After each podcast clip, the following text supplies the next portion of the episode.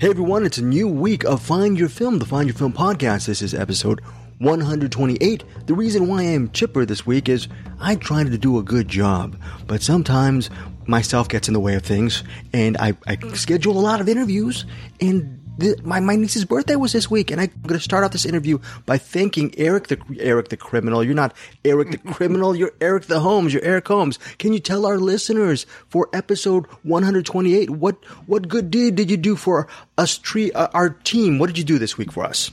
Well, my criminality depends on what weekend you catch me, but uh, did an interview uh, with Scott Mann, director of The Fall or Fall, not The Fall, but Fall. Fall. And okay. yeah, it, he was a pretty cool guy. That was a, that was a fun interview to do, and we got a bunch of information on uh, the making of a movie we're about to talk to. We're going to talk about today. So no, we're not. We're not. dude. We're not going to talk. I, I refuse. Bruce, do you want Eric to talk about the making of Fall? What do you think? You're you're the you're the breaking boat. Are we going to do it, or are we going to submarine or torpedo his his discussion of Fall? What do you think? Well, I think you mean you're not going to talk about it. Oh, okay, okay, very, Oh, wait, very. you are going to talk about it. You actually did watch it. I did. you? I did finally see it. I was yeah. So Bruce was referring to a one movie that I was not able to see this week. Actually, if you count them all, there's a couple movies I was not able to see this week. We'll get to that in a second. Bruce, how was your week of watching movies? I see on emblazoned in the, your virtual background, Wolf Children. What what led you to Wolf Children again? I'm I'm uh, you were just hunting it down. You you love anime. What's going on with Wolf Children? Well, everybody has been watching Belle because it it dropped onto I think HBO Max. Of course, we talked about that like five months ago, four months ago. I was talking to Peter Beta about it, and then he had uh, got himself a copy of Wolf Children, which is an earlier movie by the same director, and he. Uh, Decided to share me his digital copy, so uh, I got to watch Wolf Children as well because it is impossible to stream Really? Do you think? Oh well, anywhere. anywhere. So buy it to stream. Okay, so this is a good- physical copy. this is going to be one of Bruce Purkey's recommendations. We'll get to see if he's being very indignant regarding that it's, it's not available for streaming or phys- physical medium. Who knows? It might be a really cool review, but might, might be a sad review because a lot of us, including me and Eric and the rest of the mass of cinephiles, might not be able to watch Wolf Children if you live in a certain area of the earth. There's, we have a lot of movies to cover, but uh, here's a little bit of a slight bad news. Eric Holmes, can you tell our listeners what because of the the lineup we have, what are we pushing back for one week up to next week? What do we have to push back, Eric Holmes? Oh, we're gonna push back the the director spotlight of Bobcat Goldthwait, and we're officially doing uh Sleeping Dogs Lie in Willow Creek. But uh I watched uh I watched a couple more this week, and I think Bruce is gonna watch another one this week. So it'll just be more Bobcat for next week. More Bobcat Goldthwait for next for next week, and then the week after that, we're actually push. Even though we're pushing Bobcat one week, we we like to do director spotlight spotlights once every two weeks. So we're not going to actually push back Bruce's choice. And Bruce, I guess you're gonna are you going to announce your choice for d- your director spotlight, even though it comes out in two weeks? You're gonna do- you're gonna announce it next week on the on the episode because I'm sure you probably haven't thought about it yet. Of course, I haven't thought about it yet. No, I've, I haven't thought about it. But sure, I can announce it next week. There's no reason to announce it before we've even done the last one. So, but I will mention that this gives people another week to watch some Bobcat movies, and a lot of them are on Tubi and other places, and they're pretty easy to find. Although I would highly advise if you could get a physical copy, his uh, his his uh, my my brain's losing the word. All his No, no. commentary, his commentaries are fantastic and almost like a whole other experience on top of the movie itself. So Well, what makes them so fantastic from your estimation? Just listening to what whatever you've listened to regarding the audios, audio. Well, it's that combination. If you know Bobcat, he, I mean, he's a comedian, obviously, a stand-up comedian, so he's going to tend to to kind of bring some funny stuff and some energy to the commentary, as opposed to some directors. You know how they just kind of sometimes just like just kind of watch it, and you hear him like like grunt a couple times during it. But he and he is super forthright about and not you know precious at all about what happened in the making of it and very uh, he'll say oh oh yeah you know that that oh yeah we totally messed up on that or he'll, he'll just go off on on all the little details so for anyone who enjoys his movies and his personality it's just it's just absolutely value added okay, cool. Now, Eric Holmes, you spent a, a lot of time with a with a director this week, or actually last week with the Find Your Film game. Can you tell us what was going on with that? That's actually featured in our podcast feed, and we can plug some of his work. What was what was your weekend Oh, yeah. like with?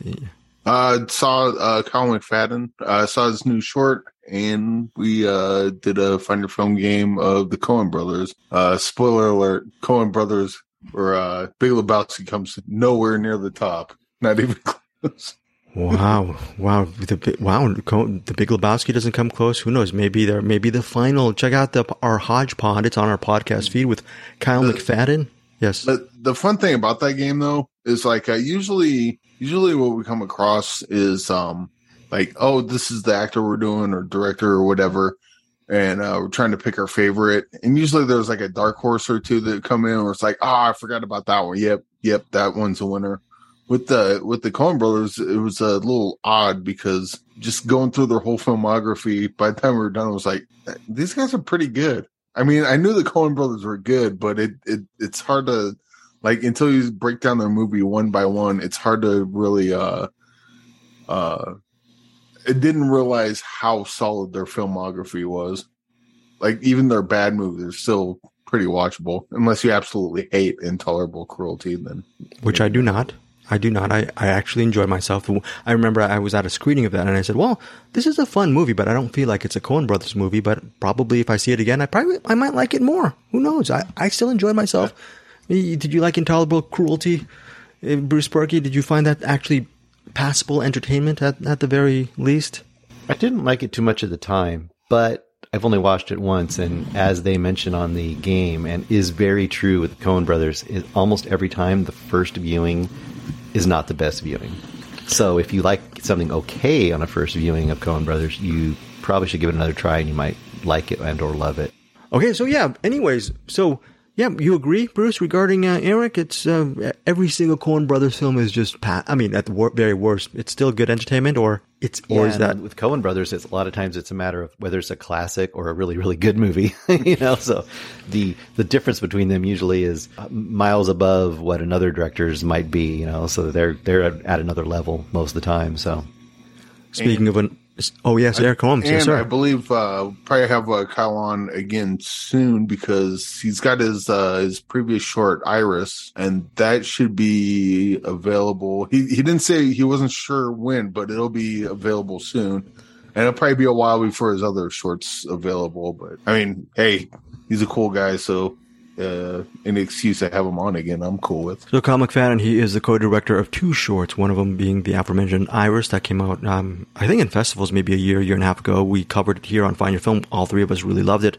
Actually, Kyle resent us the short that I don't, I haven't had time to rewatch it. I just remember all of us really digging it. His latest short is called A Day to Love. That's not available anywhere in the public and so we all enjoyed it. Uh, there's really not much to to. I don't really want to spoil it too much, but it's just bas- basically a guy talking to a phone, and it's a enclosed space in an apartment, and the the shot selection, the sense of claustrophobia, and the way that uh, the short within a span of what 13 minutes switches up tones.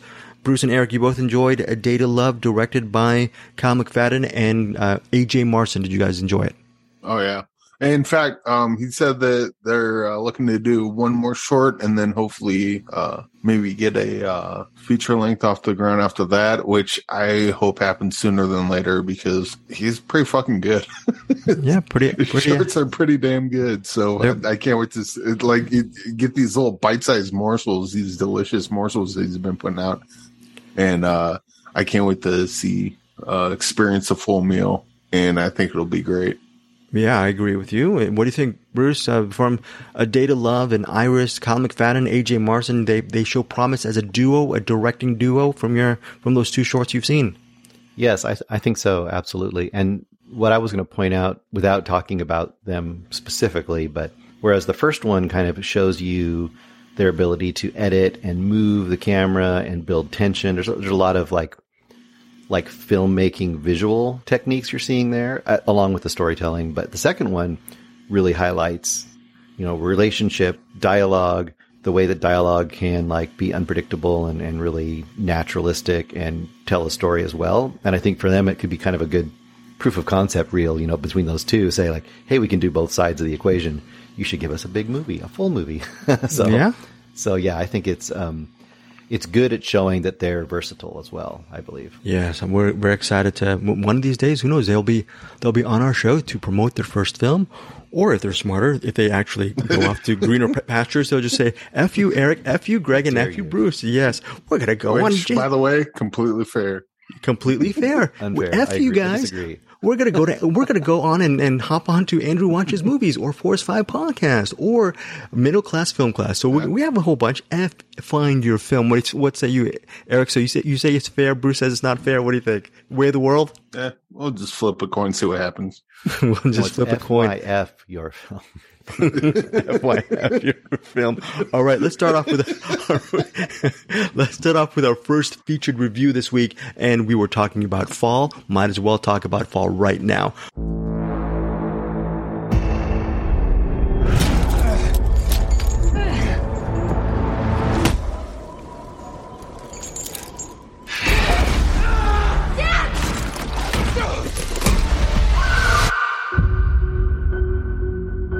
A horrible thing happened to you.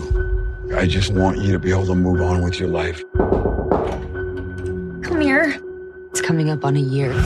I have something that's planned, and I need a partner in crime. The B67 TV tower. I haven't climbed since. Becky, if you don't confront your fears, you are always going to be afraid. Let's do it. Let's climb your stupid tower.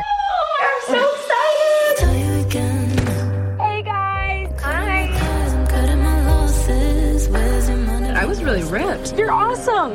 That is the Becky that we need for this trip.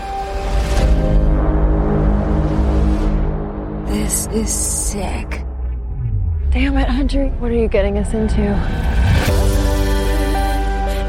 Okay, so just stay behind me, one rung at a time.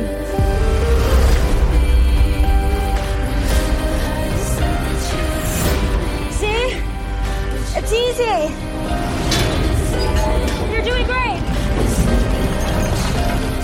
Becky, you gotta come up here.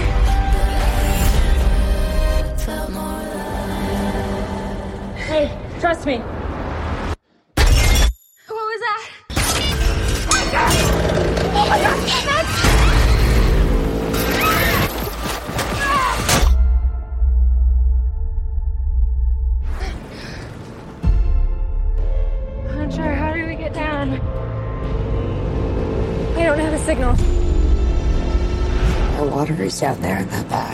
We have 50 feet of rope.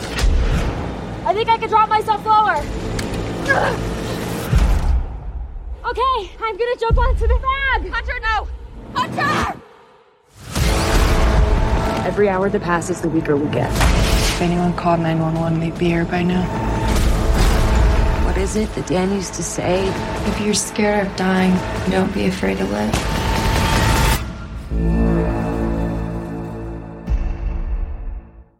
Fall. How do you explain it? It's really what what kind of tower is this? They're they're up there. I don't know how many feet high. Bruce, what kind of tower is it? Eric, can you guys mention what what type of tower? I'm not I, good with I think it's just like one of the like uh you see like when you're driving and you see the little red dot flashing in the in the air. It's just one of those straight radio towers. As far as the like as far as the plot, this one's extremely simple. You know, it- it's got the 15 minutes or so of uh character setup and then uh for reasons that they explain in the movie, they go to climb the top of a tower, rickety, rusty, shitty ass tower uh that's an abomination of engineering and uh, get to the top of the tower and things fall apart and they get stuck there. So it's like 127 hours up in the air, pretty much. And holy moly. Holy moly, yes, it stars Grace Caroline Currey. She plays, oops, I'm sorry, that is uh, my bad. That is Grace Caroline Currey. She plays Becky, and her best friend is Hunter, played by Virginia Gardner. Pretty much a lot of this is just two people on top of that radio tower. Jeffrey Dean Morgan also has a bit role in this movie, which comes out Friday, August 12th, only in theaters, directed by Scott Mann, co-written by Scott Mann and Jonathan Frank. Bruce, let's start with you regarding your thoughts. And, and again, like Eric was mentioning, this is from the producers of 47 Meters Down. So it's a very, very simple concept. I, I'm assuming on the theater, this is one of those movies that I feel like in the theater, it'll really upscale your viewing experience. What is your overall thoughts on this movie? Yeah, I think I think so. I think that being in the theater and getting that vast screen in front of you to kind of accentuate the uh, the heights that you're going to be watching in this movie would definitely uh, increase the enjoyment. But I, I would say it, it's also would be a great streaming pick. I think when it does come out available on streaming, or I could see this is just one of those easy like, hey, let's watch something fun on a Saturday night kind of movies too. I think so because you don't have to pay super close attention to the dialogue. You know, you don't have to like concentrate on the intricacies of the relationships going on. It's you know these people up on a tower, they're stuck on a tower. How are they going to get off the tower, or are they going to get off the tower, and what's going to happen? I think the biggest question you have in a movie like this, first of all, is: Do you believe the predicament? Is it seem fake, or does it seem real? And does the danger affect you as a viewer? And I would say on that front, yes, absolutely. My first question was to Eric, and I'll let Eric address it, was to the filmmaker. It's like, how much of this is real and how much of this is green screen? Because I couldn't really tell. I mean, there's a few things you may say, okay, obviously that's not probably real because they're, I don't know, something that they're encountering something at a height like very close and that might not have happened. But then the other big thing on a movie like this is like, well, how are you going to maintain our interest with this very limited setup for, and how long is this movie? An hour and 45 minutes or something like that? Yeah, Something like that. exactly. yeah. And that's another question. Like, how does that work? Does it work well? Because I mean, you start off and you're interested because of just the danger of it. And then you get the predicament and then you get them dealing with the predicament. But like, what are you going to do for the rest of the movie? And I think that's where this movie does a really good job. I think the, for me, and I was telling this to um, Eric as well, I think I thought it was just fine. It was good. I was enjoying myself. But for me, the final act, I'm not going to talk about what the final act is, but the final act kind of nailed the landing. I guess I would say it really nailed the landing. It, some people it might get a little too preposterous. For me, in a movie like this, I don't hold it quite to the same standards, and I kind of want it to go a little bit there, and it does go a little bit there, and I was very satisfied by that. Yeah, best use of a tennis shoe ever in the history of cinema, I thought. But without giving a lot of things. we were- yes, I used to love birds before this movie. Anyways, Eric Holmes, you're, so were you triggered by this movie? And I guess we're gonna address some of the green green screen stuff as well that you addressed So- with your interview. Yeah, So um the opening it, it did the thing right off the bat. They have a, a great opening and then they cut the time later. I'm like, oh. So right away I'm like, oh no, this is not gonna be good. And then they they dispense with the the character stuff, you know, within like ten minutes from there. And uh as soon as they start climbing that tower, I just see the the ladder kind of rattling and the the you know bolts you know bolts like uh being all loose and everything. I'm just i, I start getting ptsd of like when uh, when me and my friends used to just climb random shit uh we get high and climb random shit when we are in our 20s which by the way brilliant thing to do. Yeah let's get fucked up and climb something dangerous. That's that's the way to spend a weekend. Uh but i i watch him climbing that and i'm like oh fuck, oh god. I do, and plus it's a movie so i kind of you kind of know where these kind of things lead. And uh the thing is climbing that tower they don't rush that. Oh we're gonna we're gonna we're gonna take our sweet ass time climbing the top of this tower. And every time they're doing it, i'm like just get to the fucking top already so you can get down. Like uh, the, the whole time i'm watching this thing and then when they get to the tower top of the tower and they get stuck on there um you could probably watch the the teaser trail which by the way that teaser trailer is probably you could like that that was It's scary. that- that was the thing that i saw that and i'm like dude and i sent it to you guys. I'm like this looks great and and i think they delivered on everything. So once they got to the top of the tower and they're just sitting there okay they're they're fine i guess uh on that tiny ass crow's nest or whatever the fuck you call that platform at the top. And they start getting tired and just kind of like i'm like oh fucking like pretty much this entire movie i'm just like almost looking away from, i think you probably looked at the screen like five times throughout the whole thing the whole time. I'm like oh god god they're gonna fall. Uh this was uh stressful as fuck to watch. And uh it's it's playing in a theater uh, near me tomorrow so i'm probably gonna go watch it in theaters because i hate myself.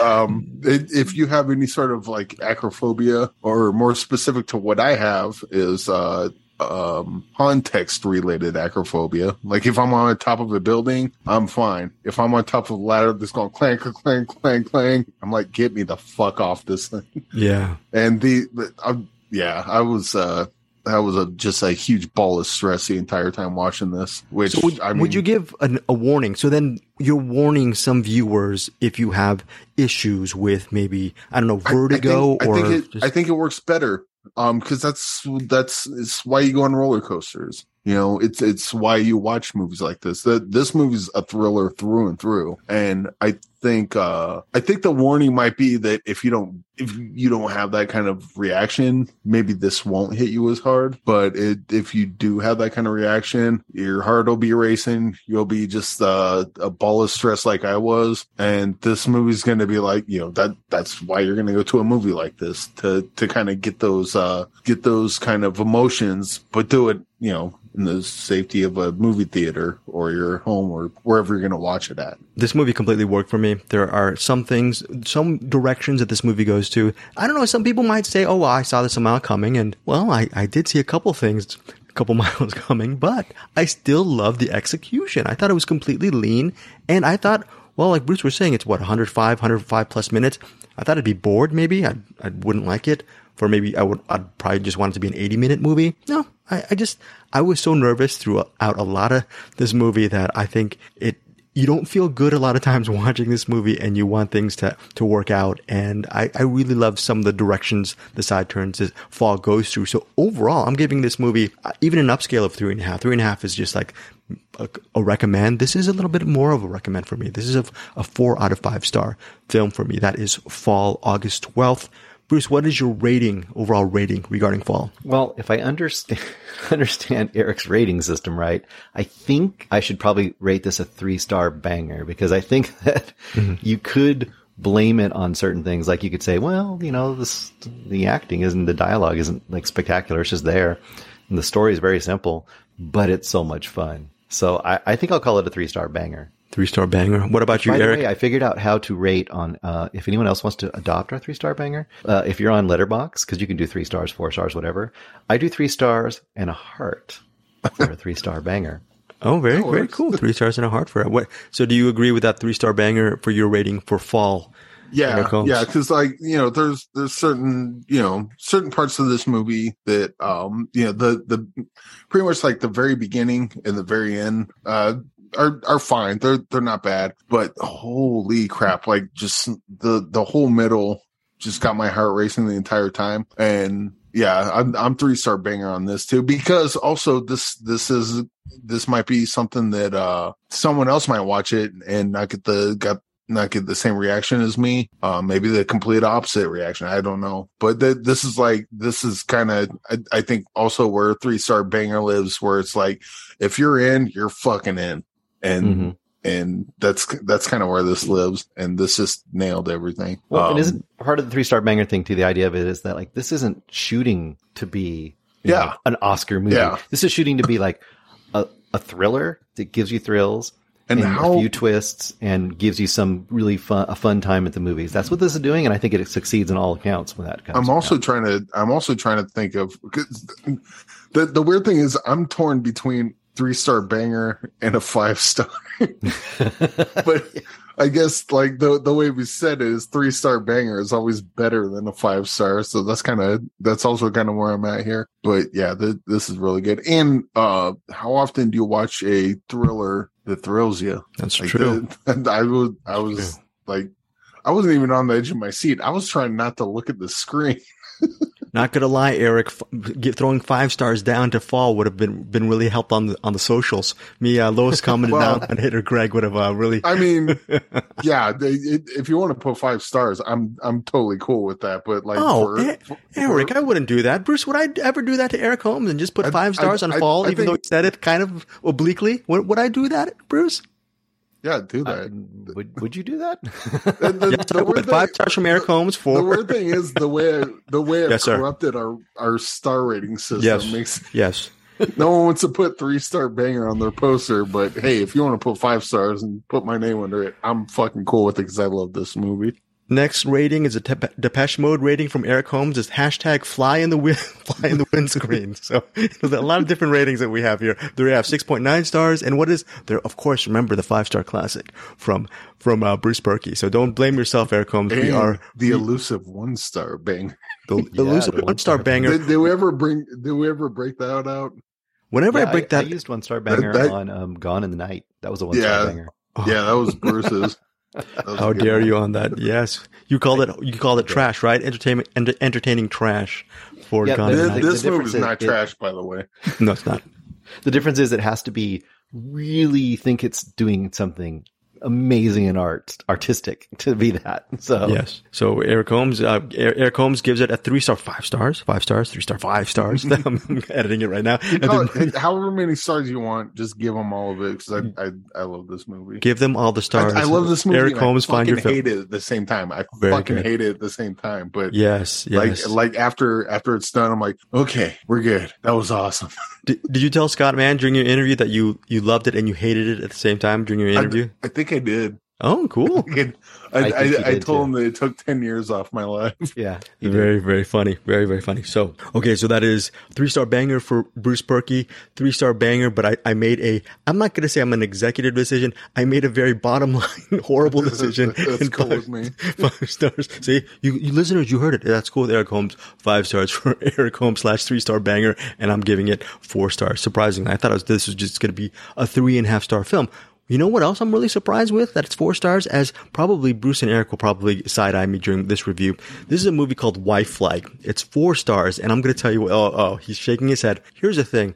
Jonathan Rhys Meyers, this is set in the future. Jonathan uh, Rhys Meyers, he plays a sort of a uh, one of these Philip K. Dick anti-heroes where he, he goes out and he's hunting these artificial human beings who want to most of them are women they want to actually they're they're artificial humans who they're actually their their job is to be the uh, placate their husband like sort of their Oh. the- yeah what what were you saying Eric Holmes Uh, replicants, it's kind Or of like that Wives. Right, wives, pretty much. wives. Yeah, yeah. They're artificial human beings. Okay, and their job right now is to make the men who can pay the money or the rich people who can pay, pay their money. They're they're lifelong companions because they're they never age. They they never they're kind of immortal because they're artificial human beings. That is, and that, that is why this main character, Elena Kampouris, she is the titular character in Wifelike because she's an artificial human being. The thing is, with her, she is wondering, this companion, she's kind of wondering, the guy she's with, played by Jonathan Rhys Meyers, he seems like a nice guy because he, he sort, he's trying to uphold law and justice and trying to make sure that these replicants, these artificial human beings are lockstep and key with humanity. Is he really doing the good job or is he actually putting a lot of these women or these artificial humans under his thumb and actually making them do his bidding under this whole big brother type of government? So that is the premise of Wifelike that is written and directed by James Bird. Yeah, look, it's 105 minutes and I looked at this poster and I saw what there's six really attractive women in this poster. Elena Kampouris, I really liked her as a as an actor. She's really cool, a really cool person. I'm thinking, okay, I'm not going to give Eric and Bruce this screener link because I think it's going to be a cheesy, cool, sexy kind of sci-fi Philip K. Dick knockoff kind of movie. Nope, it's not. It actually subverts that trope. The poster looks like looks like it's going to be some cheesy sci-fi thing, but there's a lot more stuff under the surface regarding objectification, exploitation of of women, and I was really you look here. It says it's rated R for sexual content, nudity, violence, and language. Yes, it is an R-rated film, but it plays within that genre. It's it's one of these things. You, you go in like, hey, I'm I can't wait to see this movie. Hot hot girls who play uh, who are like really artificial beings. I'm I'm cool with it yeah, there's going to be some sex and nudity. I'm down. And then you watch it and then you realize, wow, I'm a POS kind of dude because this whole story is not really about having fun as a dumb, red blooded, in my case, 50 year old Asian male. No, it's really pointing out some of the things in a very entertaining and interesting fashion. Sorry for the, for the feedback. But yeah, so I really enjoyed it. Four stars available in select the, it's available on digital on August 12th. It's available in select theaters. I believe Elena Kampouris, I haven't seen her on the Netflix short-lived series Jupiter's Legacy, but I did see her in one movie. I'm trying to remember what that other movie was, but she's excellent in this film. There is a little bit of a caveat bias to this. I recently interviewed Elena Kampouris. Both Bruce and Eric know know that she actually during the end of the interview she sang me a song in Mandarin. So I was pretty much putty in her hands, and no one's ever sung to me. Bruce and Eric, you never sing to me. What, what's going on, huh? Oh wait, I do all the time. Oh yeah, yeah. I just cut it out. I just I just cut it out for the purpose. purpose. I'm sorry, Eric Holmes. I, I, no, no. what I heard is he, he wants Eric to sing to him more. On no the more, no more. That's And what I'm no, hearing. no singing because we're, we're editing. But but Greg, I, I Greg. yes sir. Uh huh.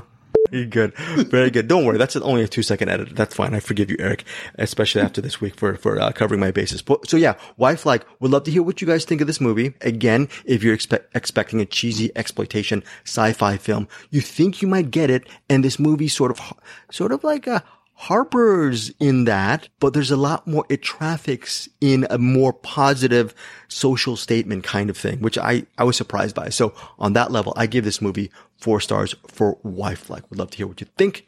Hey there, classmates. Tune in to Middle Class Film Class every Monday and Wednesday for weekly movie news, streaming picks, and one deep dive review. the Batman trailer. There was a teaser, there was a trailer, trailer one, trailer two, final trailer. I don't know if it's the same one. How many trailers do we need exactly? Leave an email or a voicemail to join in the discussion. Bullshit artist. Oh. yeah, buddy. All All right. right. You're going full Danzig. Right, I am. My my trans You have no power over me. Next up is another movie that I did not see. That's why I was talking for the next, uh, for the last five minutes. There's a movie called Emily the Criminal, which I am so sad that I did not get to see because as of five days ago, both Bruce and Eric were encouraging me to see that, see this movie and I was way too late to the game. Bruce Purkey, I'm gonna, I'm gonna throw this segment to you. This is gonna be a Emily the Criminal segment that you and you're gonna shepherd in with Eric Holmes. Tell us what this movie is about, et cetera, et cetera. Okay, uh, Emily the Criminal, directed by John Patton Ford, starring well, the it has several people in it that you'll know, but um, the main stars as Emily is Aubrey Plaza, which some people love or hate, but I mean, I think even if you have problems with her, I think this role might win you over. And then uh, The- Theo Rossi or Theo Rossi, I don't know how you say his Theo. Rossi Theo Rossi. Yeah. from So, hey, Sons of from uh, Anarchy. Lo- Sons of Anarchy. Yeah. Yeah. you know him from there. He's he's kind of the other main lead in this, and then you also have some smaller roles by uh, Gina Gershon and some some other people you might recognize. This is a pretty interesting, cool little movie, and in fact, we had highlighted this on uh, CinemAddicts as a possible interesting movie for this week, but we weren't really sure. So the basic concept is, um, it starts out with Emily, and she is, I mean, she's kind of your stereotypical, um, I don't know, Zoomer or mm, maybe not quite Zoomer. Maybe she's a little, little bit older than that. But you know, trying to make ends meet, not making a ton of money, working in the service industry. But she also has a criminal, a little bit of a criminal background. Like she has been uh, charged or convicted of, uh, I think, assault, and that comes out right in the beginning. So it's harder for her to get higher level jobs, but she's still just trying to work the straight and narrow. She is delivering like food and stuff, kind of like, um, what do you call it? Uh, DoorDash, sort of a DoorDashy kind of thing. Sure. And she's doing that one night and, and this guy says to her, he wants to, to, he has to be away for part of his shift and he gives her a number and he says, Hey, you know, if you uh, help me with this shift, call this number and it's a quick 200 bucks. And she's like, "Uh, I don't know, whatever. She calls the number and she goes and finds out it's basically this group that will, um, do small time, small time scams. You know, they'll, uh, take a fake credit card in, they'll buy a big ticket item, they'll bring it out, back out and they'll make the money for the people who get the item and the, the item obviously gets sold on the black market somewhere. Thus is her entrance into a criminal, slowly into a criminal possible life. But it's very, very grounded and really interesting. And it's really interesting the way that she, I, I would say, I'm going to see what Eric says too, but it's really interesting in the way that she, um, navigates this world because you think that she might be one way. Like you might think she's just going to be really scared and timid and nervous. And she has that aspect, but she also has a very bold aspect to her personality, which is very fun and interesting to watch and unpredictable within the scenarios. And lastly, but not least, this, this movie is something that's kind of rare right now, which is a really smart, lean crime drama, but it has these several, several scenes. I would say two or three scenes of really good tension where you like, you know, the stakes, you know what they're going to do. You don't know how it's going to play out, but you're expecting something, something in each of those little scenes is probably going to go sideways and you're just not sure how and you're just not sure what the results are going to be. And that for me drove me through this whole movie. And I thought it was an interesting character study, really interesting character study with some great, great character moments, but also some great tense crime moments. Wow, that's high praise for Emily the Criminal. Do you agree with, regarding Bruce's review, Eric Holmes? Yeah. Uh, this, so the opening scene of this is her trying to get a job. And then the, uh, the her, her boss or whoever it is that's uh trying to hire her. I was like, oh, so uh, sir, we did a background check, but I didn't look at. It. Is there anything that we should know? And she's like, nope. And then it's like, well, hey, we did find out that you have a criminal background. She's like, why didn't you say so? And then she starts ripping into him. I'm like, oh, fuck yes. Oh, fuck that guy. Go fuck him. And then, uh, Audrey pauses ripping into him. I just fucking love it. I honestly, I want to see another movie where it's just six hours of Audrey Plaza ripping into fucking smug assholes. and, uh, but yeah, it's yeah, she's kind of going through uh, trying to trying to uh, do her job that she's able to get while still trying to do this other thing, and then she keeps getting fucked with. She she's like the she's like the don't fuck with me character because I'll fuck you back harder. Um, but it doesn't play like that. Like it, this seems like a more realistic version. Um, like she always goes back to get hers, and um, and it's really satisfying to watch because every time she goes back to get hers, it's like a hundred thousand percent justified in what she's doing. Um, it's like you know where I live now. I know where you live. Yeah, like but, it's like every scene where where she just gets to take charge and just uh really sticks it because they they always they always have those uh scenes where she's just getting shit on and then normally, um, in a movie, you would watch someone get shit on and you'd feel bad for them, but there's almost like immediately comeuppance every time that happens. And then so whenever someone shits on her, it's like, oh, you done fucked up. Let's see what she's going to do. and then when she goes back and just kind of pushes back, it, it, it just makes it, th- this movie is so fucking satisfying in that regard. Okay. So right now, oh, yeah. oh, really quick. Sorry. I was going to add to it. I, I think you're exactly right, but say what you think about this too, Eric. It does a weird trick where she isn't like, it, you always feel like she's still in danger and in threat. Like she isn't oh, yeah. invincible. Yeah. Like she keeps going back or she keeps pushing back in situations where you would, a lot of times in these movies, not see them push back in that way or that quickly and you're like worried for her every time. And there are consequences that happen to her too, but we're not going to say exactly what those consequences are. But at the same time, she continually shows herself to be really fearless in a way that's almost reckless, right? so um I thought my thoughts on her character is that she's pretty much invincible. Um and and not not in a bad way, just in that she's not gonna take shit. And yeah. if she's gotta if she's gotta play you know, she's got to back off a bit and take a couple hits, she will, but she's coming back after. like, if you're going to take her down, you better kill her because she, you know, it, if you don't, she's going to come back for blood next time. But that, that played, uh, that kind of build up played off really well at the end, which things we won't talk about. Right. Um, but I think you know what I'm talking about when she finds out something. It's like, uh, yeah, but I mean, we would have to Good. do a spoiler thing on that, but um, it it really paid off then, and yeah, the, this movie's really fucking good. You know, I want to see Audrey Plaza just fucking rip people new. In fact, you know what I want to do? I want to give this movie a one star, talk shit on it, so Aubrey Plaza can come on the show and just tell me what a piece of shit I am and what a smug asshole I am, and fuck me for we did this, blah blah blah, and just oh fucking go off. That's so amazing. That That's so sweet. We're entering into Eric's fantasy territory now. that is very very a Batman, a Batgirl cat thing. a little bit. Eric Holmes, what is your rating on Emily the Criminal? Oh god, we might have another three star banger slash five star movie in there. five yeah, star. Yeah, we'll, yeah, we'll go five stars on this.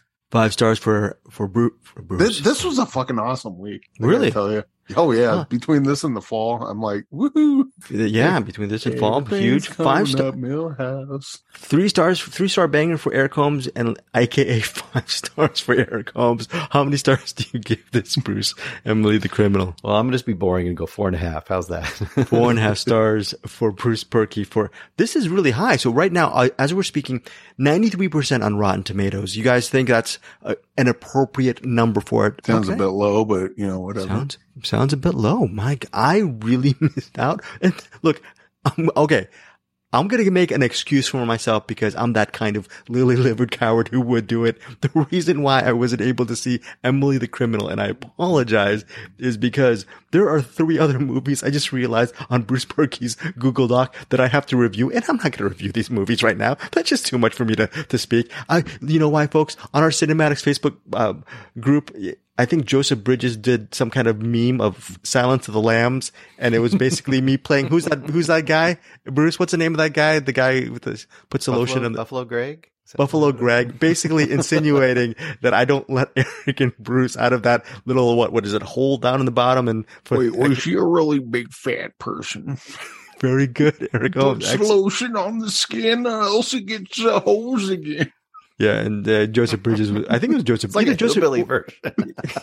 I think our buddy Joseph Bridges was insinuating that I, I actually hog the mic too much on the podcast, which fair enough, fair enough. So yes, the three movies I was going to review and mention, Mac and Rita, rom-com starring Diane Keaton, Diane Keaton in theaters August 12th, only in theaters. Summering a move, the movie direct, uh, by director James Ponsoldt. You might know James Ponsoldt for the films The End of the Tour and The Spectacular Now. Actually, I really feel bad that I didn't get a screening link for Bruce and Eric for this. Just basically several uh, girls are 11 and 12. They find a dead body out somewhere in the field. I know it sounds like Stand By Me, but it is something, a very special coming of age film that with a lot of, uh, with a lot of interesting narrative flourishes. And I really enjoyed this movie as well. Mac and Rita, like I, the, I, I mentioned as well with the Diane Keaton, really cool romantic comedy and a movie called Rogue Agent based on the true life story of this guy who was uh, claiming to be an agent and he would put people under his spell and a lot of bad ramifications would happen.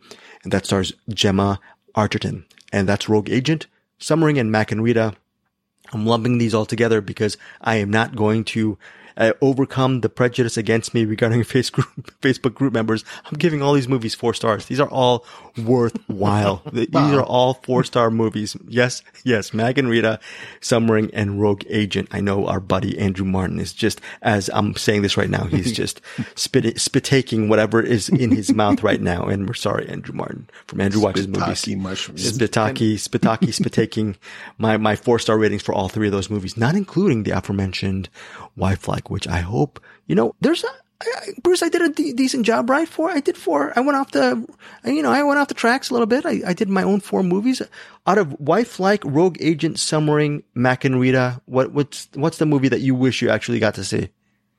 Well, if Mac and Rita is what I think it is, which is it's the little alien from Mac and Me and Diane Keaton in in the later times in their lives, I I think I want to see that. That sounds really interesting. Is that, is that what that is? That very good. Maybe it stars Paul Rudd as well. Mac and Rita. That is not what it is. But so maybe I'm just gonna put you down for Mac and Rita one of these days. Put that in the box in six months from now. Eric Holmes, what's some those movies? Mac and Rita, Summering, Rogue Agent, or Wifelike, which is a that one movie that maybe or maybe none of them. What do you think? Is there Oh, one? I, the Wifelike sounds good. Mm, Wifelike It, sounds- it sounds like a good like kind of Thai concept sort of thing. So we'll, Mm. we'll check that out and see how it goes. Okay, very, very interesting. Let's see, maybe I can get you a screening link and maybe you can do a rewind and say, Greg, you know what? Just because Elena Kampouris sang you a Mandarin song, a song in Mandarin does not make you give it four stars. sing Yes, does she sing in Wifelike though? She, she uh, mentioned she, there's a little bit of Mandarin in this movie as well. So yeah. But does she little- sing in Mandarin? No, she does not sing in Then Mandarin. fuck that movie. I want to do one of the other. Very good. I'm going to bring Aubrey Plaza right now to to uh, to scream at you. Okay, now let's get to our recommends for this week. Look, I'm really, you know, I'm, I give a lot of credit to Eric. He was doing a lot of work this week, and he still, even on his off time, decided, hey, I'm going to go to theaters. I'm going to watch Bullet Train middle of the week. And I said, you know what, Eric, I don't want to hear it on the main. Just just hodgepodge it one of these days. But know what? I want to hear if Bullet Train's any good. Was it worth you taking time out of your week? Just on an off-peak time just to watch Bullet Train starring Brad Pitt? Is it worth it? Do, do should people wait for streaming or pay their hard-earned money for a matinee or a full full uh, showing? So one of the things I was hoping for was like a really big, really, really big, cool action scene like uh, they had in Atomic Blonde, and that they didn't really have one of those here.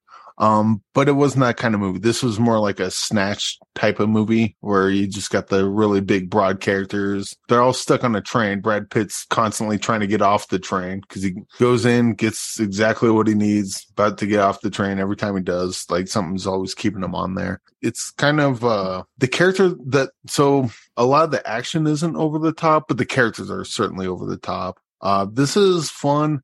I think I think this is a movie that Bruce would uh, hate with every fiber of his being, but I think Greg would have fun with this.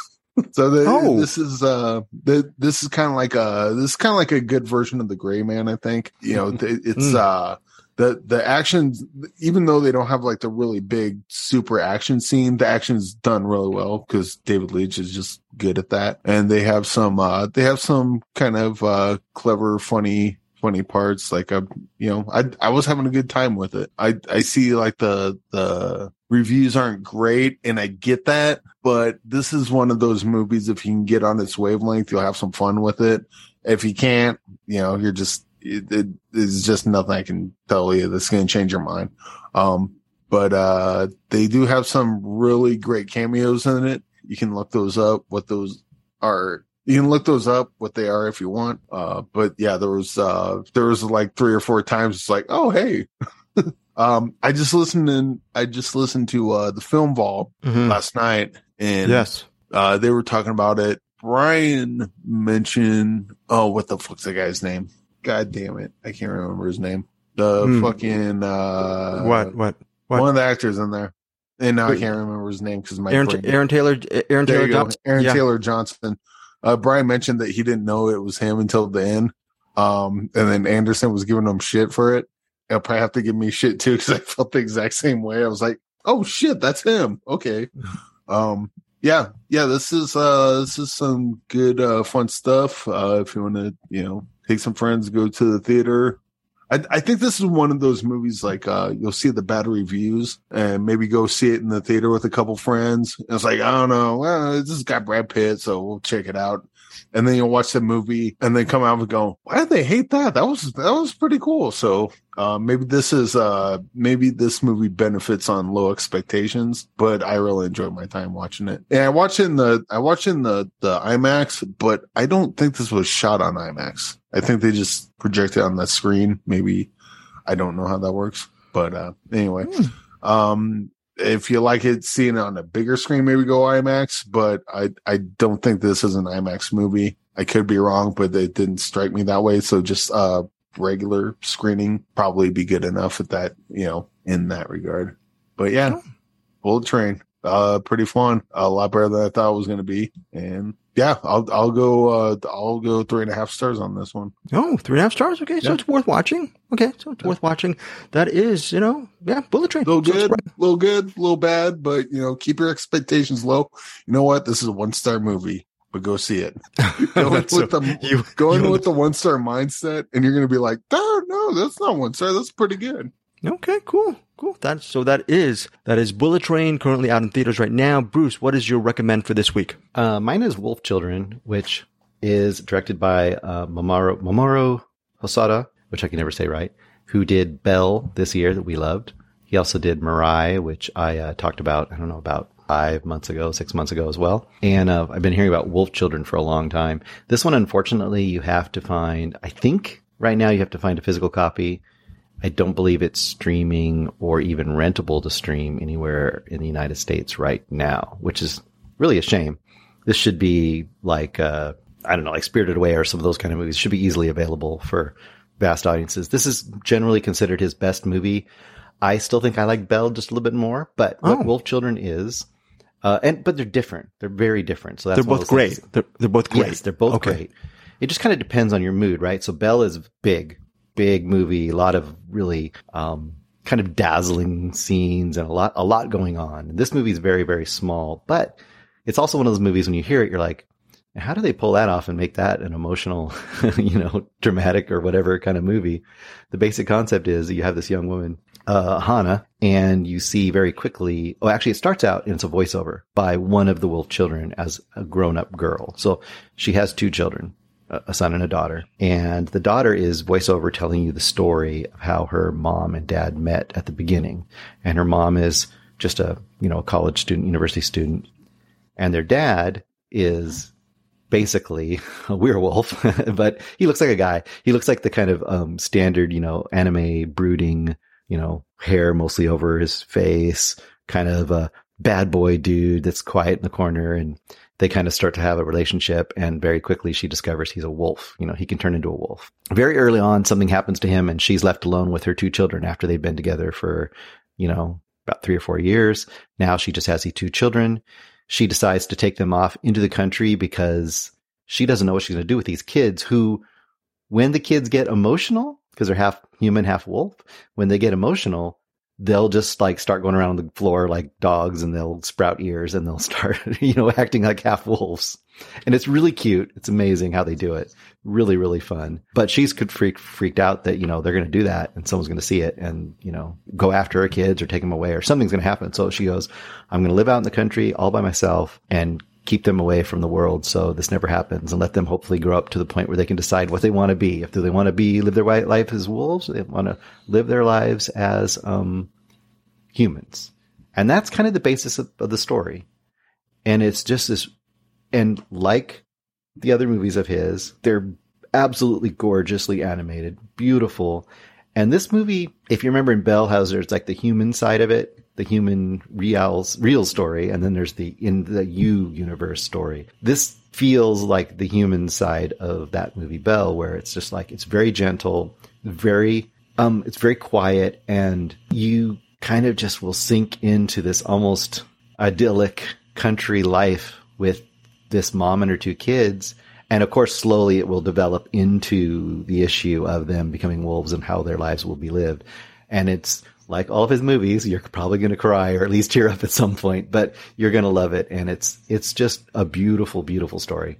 It's really, really good. And if you can get into that vibe, I think you will really quite love Wolf Children. This is a shame it's not really readily available. Oh, I yeah. mean, it's just I don't know why. I mean, I just one of those things. It just you you assume with physical media streaming services that all of any kind of good movie would be available, but this is a point. In fact, I'm wondering how I'm not.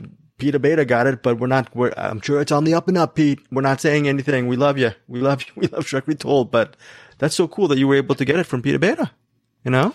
Yeah, and I I mean I would buy this when I get a chance. I'll buy a copy of this, just like I did Belle. I think this is it, it's it's understandable. You have this really weird little indie quirky movie that it might drop out and might be easy to find, but when you have a movie that's like obviously this beautiful and big, and there's obviously money behind this. This is not like a cheapo, you know, animation or anything. You have no idea why this shouldn't be at least. It should at least be on like Disney Plus or whatever. Pick a streaming Hulu, Tubi. I mean, it should be somewhere, right? We love Tubi. We love Tubi. Yeah, and Tubi's great. Yeah, okay. So that is Wolf Children. I feel a bit melancholic and wistful that Wolf Children is a movie that cannot be appreciated by a lot of people.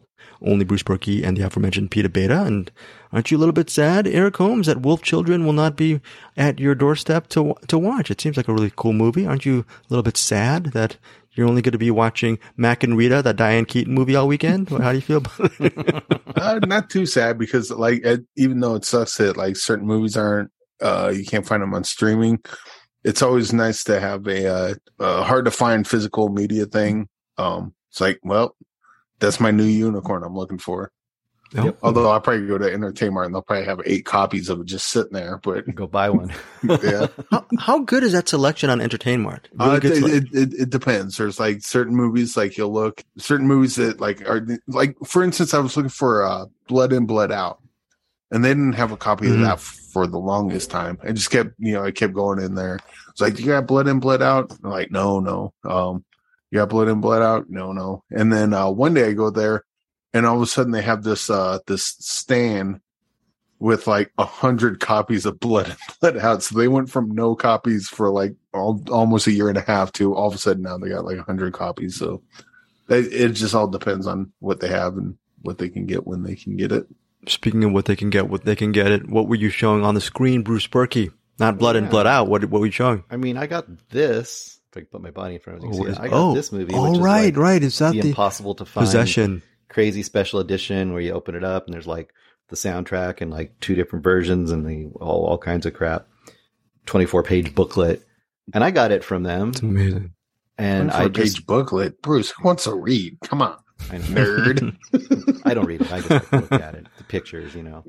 But I mean, have you been able to watch it Yeah, yeah. looks- again? Oh. Oh yeah, yeah. I, I'm waiting to watch it another time because at some point this will become available, and it will become a director's spotlight or something because we have to watch and talk about this movie at some time when it's easily available. Yes, uh, you've been watching and talking and hanging out with Peter Beta all week, Bruce Purkey.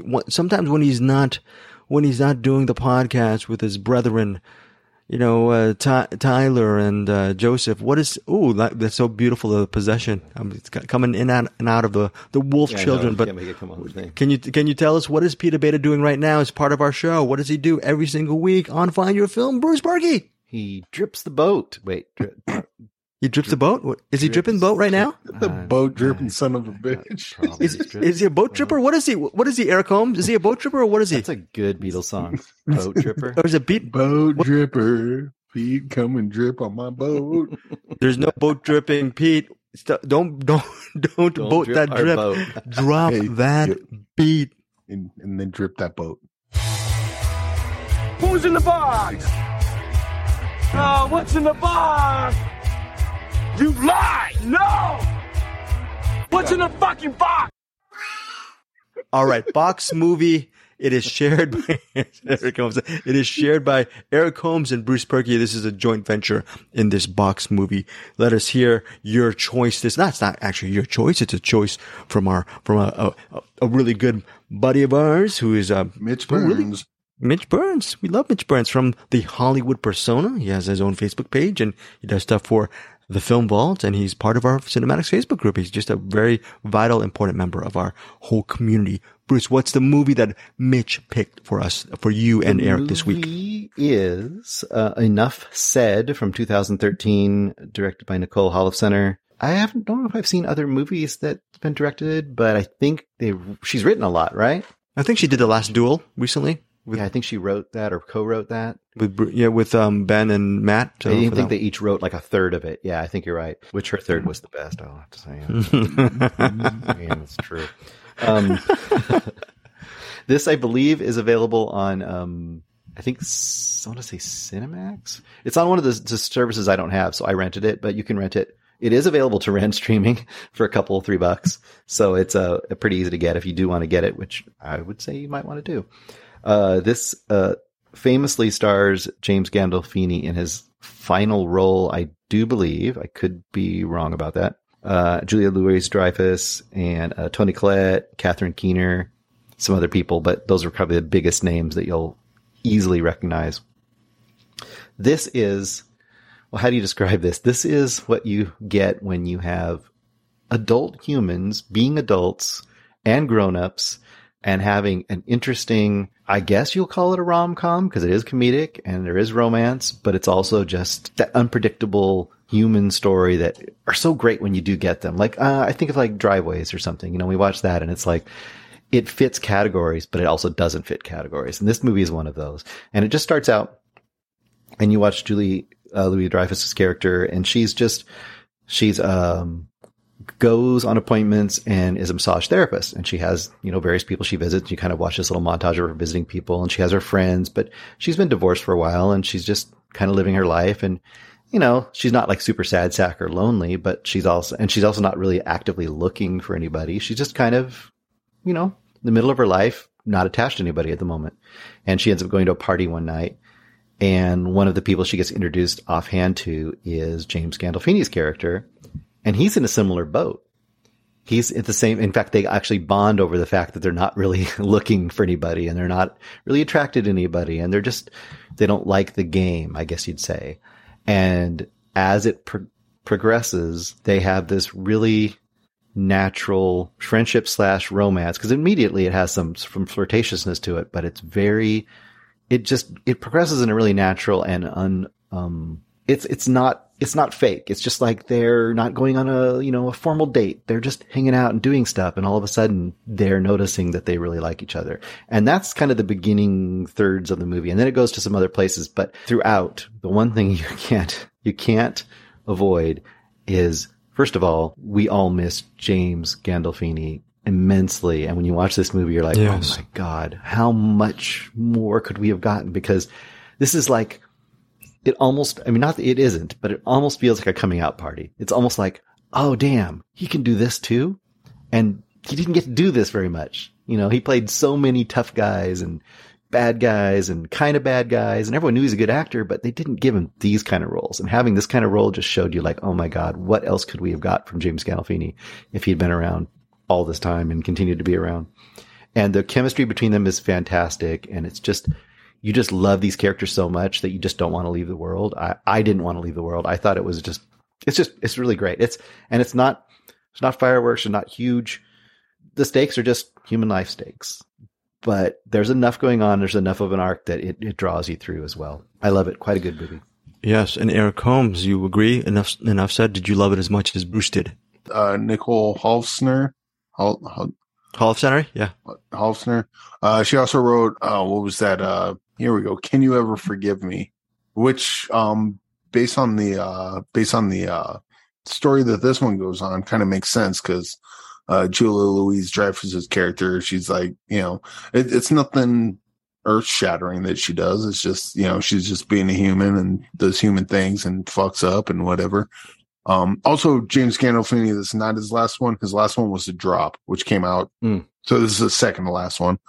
Um, didn't know that off the top of my head. I looked it up, but uh, yeah, the, this is good stuff. I, I love the chemistry between Julia Louis-Dreyfus and James Gandolfini. And we're gonna have to figure out a way to Frankenstein them back to life, but you know, Yeah, that's for smarter people than us to do. Or Exactly. crazier, however that works out. But I love their chemistry. Um, I, kind of like what Bruce said. I love how, uh, realistic everything was. It, um, this is kind of like a, kind of like a, a chick flick, but it doesn't have the, what do you call it? It doesn't have the cliches. Like it, it does, but like the cliches kind of play out in a more natural way. Like, yeah, okay, yeah. If that, if that was real life, that's probably how that, how that would go. Whereas normally in a movie like this, you watch go, you just kind of let it go because it's like, okay, this is a movie. This is how we're to get through there. But yeah, it was, it was great seeing them together. Um, and again, it was great seeing James Gandolfini kind of, uh, play this kind of more low key role, this, uh, kind of everyman sort of thing. And yeah, this is uh, hey, Mitch, good pick. this is a great one. Yeah, Mitch has great taste in movies. That is enough said, directed and penned by Nicole. Holofcener starring James Gandolfini and Julia Louis-Dreyfus.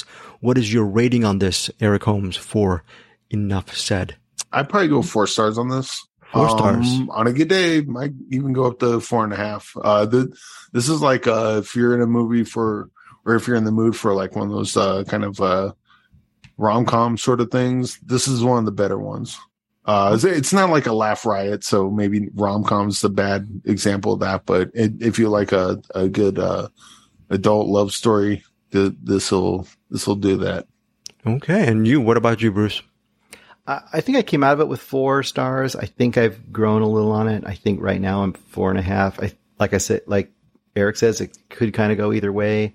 I really think if you think of the movie Driveways, kind of that quiet kind of relationships, but you really enjoy the characters so much you want to see what happens. I feel like that's kind of where it lives, even though it is in more rom com like like he says, it's like a rom com kind of in the story, but the way it's presented is not like the average rom com. Okay, so that is enough said. That is the box movie. Before we go, we're always going to check what is in the box for possibly next week.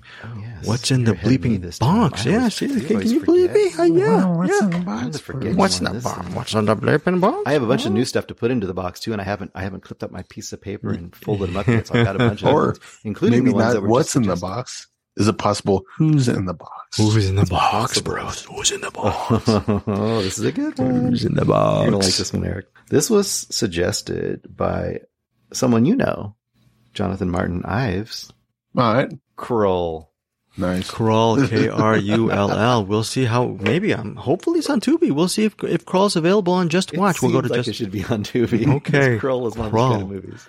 I think I got I got like ten crawls in the backyard. I'll I'll send one to you guys. oh, that, oh, that's so very, very cool. Okay, so next week's What's in the Box movie is a film called Krull. Again, regarding uh, our stuff, I haven't been, been doing too much work on our website, but yes, findyourfilms.com is where you can reach our website. But obviously, uh, if you have any questions, hit us up at info at findyourfilms.com.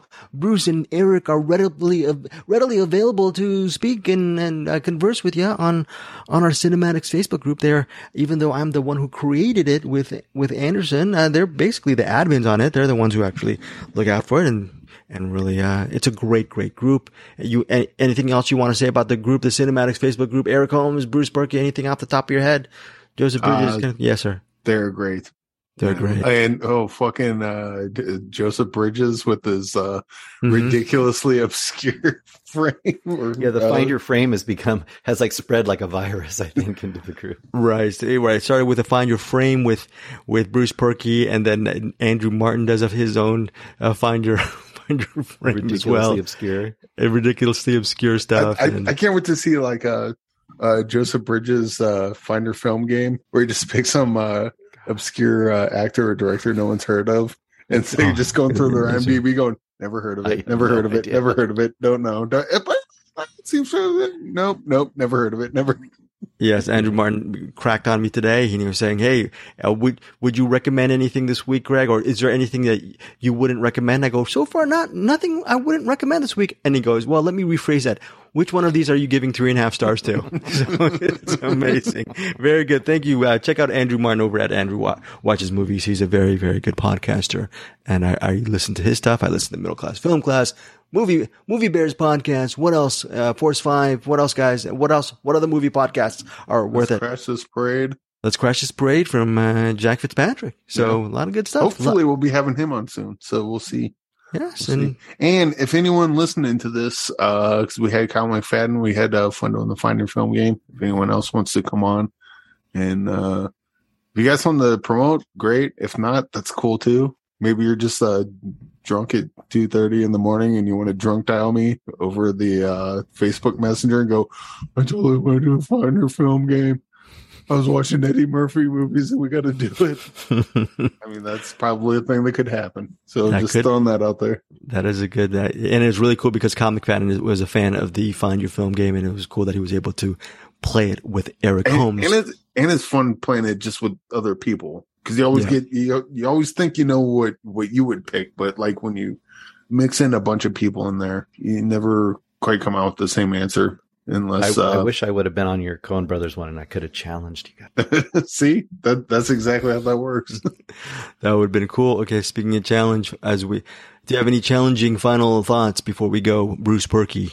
I do. They're challenging for Eric because I mean, you should probably go out. I mean, I, I'm sure Bobcat's there with you, right? Can Can Bobcat go out and tell us something on the way out? no, I can't do a Bobcat. no, I can't do it. no Bobcat impressions for Eric Holmes. You are absolved this week because you did the Damn the it. fall the interview for Fall. I don't. I think I think that there is no other interesting insights from Bruce Purkey. I think I'm just gonna say we will see you next week here, guys. On the what, what Eric? You think like? Well, I I, think I, say I'll work on my Bobcat impression uh, after I'm done getting all the crows out of the backyard. They're eating all the lettuce. okay. Well, you know what? We might as well end on, on crawl. On that note, we'll see you next week here on Find Your Film.